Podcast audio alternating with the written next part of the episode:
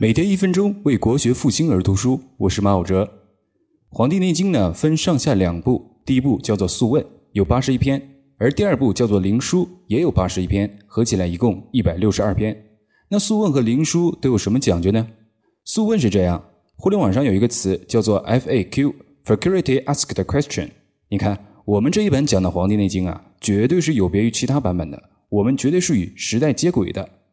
FAQ 意思就是经常要被问到的一些问题，而这些问题呢，都带有普遍的普及性、一般性。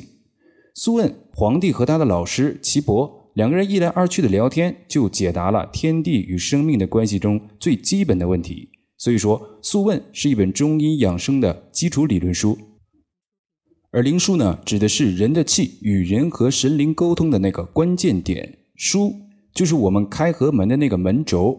它一动，门才动。所以说，灵枢是讲中医穴位的书。那么，有《黄帝内经》，是否也有《黄帝外经》呢？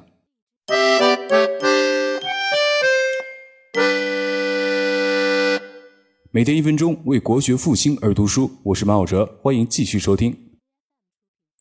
那么，有《黄帝内经》，是否也有《黄帝外经》呢？没错，是有的。在汉朝刘向整理的《汉书艺文志》中就记载。古代医籍里面明确的说过，《黄帝内经》十八篇，《黄帝外经》三十二卷。但是呢，《黄帝外经》已经失传了。哎呀，真是实在太过可惜。据我所知呢，《黄帝内经》讲的是道理、讲法则的。那有没有可能，《黄帝外经》就讲了许多很多实际的操作法则呢？非也。在古代呢，道家写书的时候，经常把两本书分成内篇和外篇。你看，《庄子》呢有内外篇。抱朴子也有内外篇，但有可能呢，《黄帝外经》讲的也是理论的东西，因为在古代那些被称为经的东西，都指的是道路和方向，而技术层面上的实际操作法则被称为论。比方说，有一个很经典的古代医籍叫做《伤寒论》，那有没有可能讲的是一些外科手术方面的理论呢？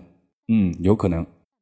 说这个华佗呀，临死之前写了一本叫做《青囊经》，里面就记载了当时的外科手术非常精巧，创口小，而且感染率非常低，愈合的速度也非常快。我们现在回过头来看过去，原来华佗的外科技术那么高超，也许并不是凭空掉下来的，很有可能就是受到了《黄帝外经》的师承。最后帮您总结一下，《黄帝内经》分为《素问》和《灵枢》两篇，《素问》讲的就是中医的理论基础。而灵枢呢，讲的是中医穴位，而传说中的《黄帝外经》很有可能也是讲理论方面的东西，很有可能是外科手术方面的理论。恭喜您，您又学会了一个国学知识。别忘记点击黄色的订阅按钮，还可以扫描下方的二维码，关注公众平台，获取微信交流群的加入方式，找到更多志同道合的朋友。每天一分钟，为国学复兴而读书。我是马武哲，下期见。